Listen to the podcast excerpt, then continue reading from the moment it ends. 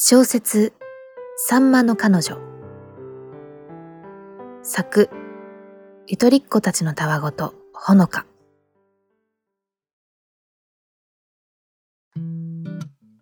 ふと時計に目をやる。まだお昼を過ぎた頃だろうと思っていたが気づけば17時を過ぎていた。寝すぎたからか頭の奥はずんずんとぼやけた痛みを帯びている。今日の夕飯は何にする？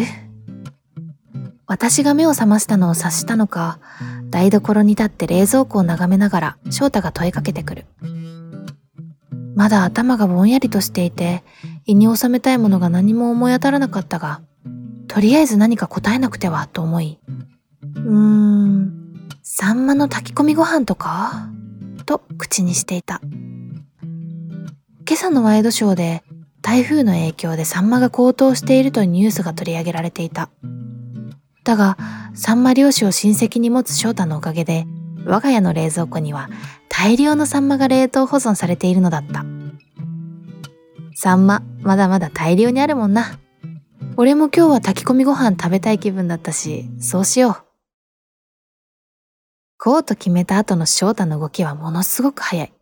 そうしようと言ったのとほぼ同時に数尾のサンマを冷蔵庫から取り出して解凍準備に取り掛かろうとしていた。いつから一緒にいるんだっけ？まだ半分眠っているような頭でテキパキと働く翔太の背中を眺めながら考えてみる。翔太は小学3年生の時に私のクラスに転校してきて以来大学までずっと同じ学校に通ってきた幼馴染だ。出会った時を今思い出しても驚くくらい小学3年生にしながら大人だった。長いまつげの奥で落ち着いて座った目に筋の通った鼻。言いたいことも全てを飲み込んでいるというような唇。中身も同じように落ち着いていて当時初めて転校生を迎え入れることになり何かしら転校生と交流を持ちたいと企む生徒たちの落ち着かないテンションと裏腹に翔太はいつも静かに自分の席に座ってじっと本を読んでいた。あれから15年。かなり社交的になって身長が伸びた以外はどっしりと構えていて落ち着いた翔太はそのまま変わらなかった。そんな風に過去を思い出しながらぼーっと翔太の背中を眺めているうちにどれだけ時間が経ったのだろう。いつの間にかテーブルにはサンマの炊き込みご飯とちょっとしたサラダほかほかの卵焼きが乗っていたさあ食べようまた何もしてなくて申し訳ない。低気圧だともうダメだね、私。いいから、食べてみな、これ。低気圧にめっぽう弱くて、ダメになってしまう私に対し、変わらず落ち着いている翔太。彼がいるおかげで私は人間らしい生活を送れている。と言葉にはしないものの、心から感謝する。口に炊き込みご飯を入れた途端、ホロホロしたサンマの実とふっくらした米粒が掛け合わさってさっきまでの罪悪感も一気に吹き飛び夢中になって食べたそんな翔太がある時体調を崩した歴史的な高気圧に日本列島全体が見舞われたのと同時にいつも低気圧で立っていられなくなる私と同じように翔太が生活できなくなってしまったのだいつも落ち着いていてそんな翔太の姿を見たことがなかった私は慌てふためいた。とりあえずしばらく何も口にしていなさそうだから何か作ってあげないと。初めての状況を飲み込めていない私を見てぐったりした翔太が何かを口にした。たくなかったんだ。何？翔太。ごめん、聞こえなかった。群れたくなかったんだ。何のことを言ってるのかさっぱりわからなかった。群れたくなかった？急に学生時代の話をし始めたのだろうか。混乱しながら何とかもう少し詳しく聞き出そうとした。なんとなくとても大事なことを言おうとしている気がしたから。どういうこと？学生時代とかの話？クラスメイトと確かに途中から仲良くなったりしてたけど、別に群れてるって感じじゃなかったと思うけど。あのね、信じてもらえないかもしれないけど、聞いて。俺、昔サンマだったんだ。何を言ってるの？意味がわかんないよ。多分具合が悪くて変な夢でも見たんだよ。サンマ食べたいなら回答するよ。あと3秒あるから違うんだ。本当にサンマだったんだ。スーパーに並んでるサンマしか見たことないと思うから知らないと思うけど、サンマってね、群れで回遊する魚なんだ。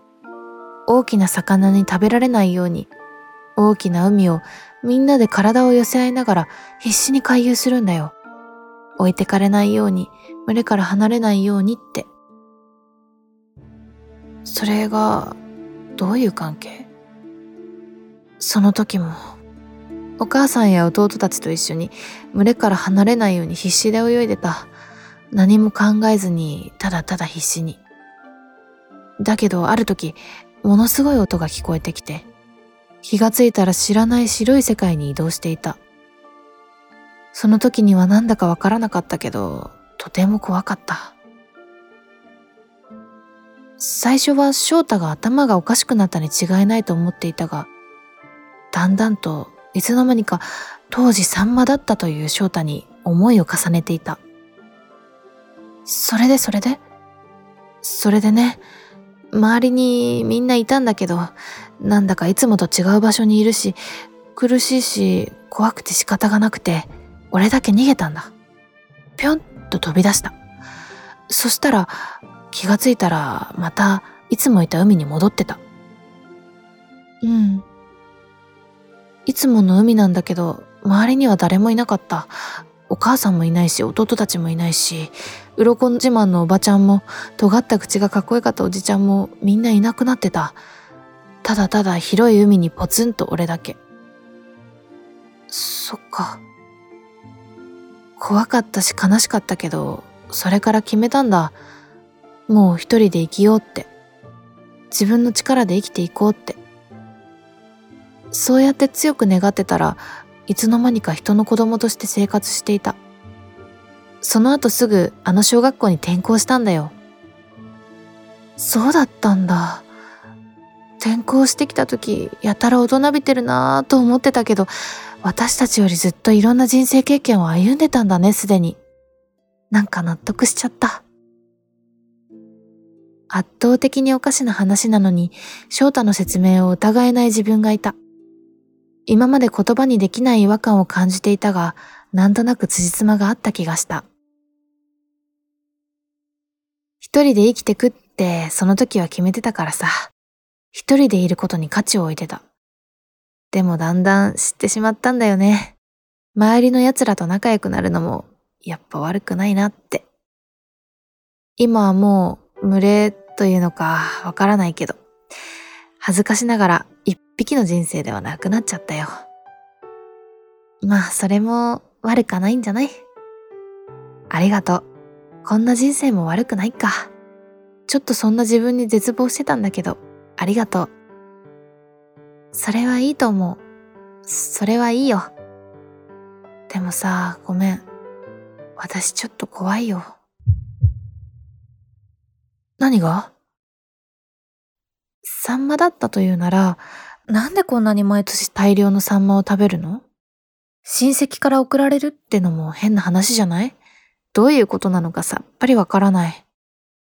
サンマだったって話、嘘だとは思ってないんだけど、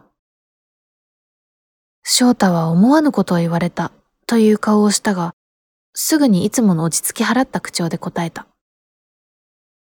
ごめん、親戚が送ってくるってのは嘘なんだ。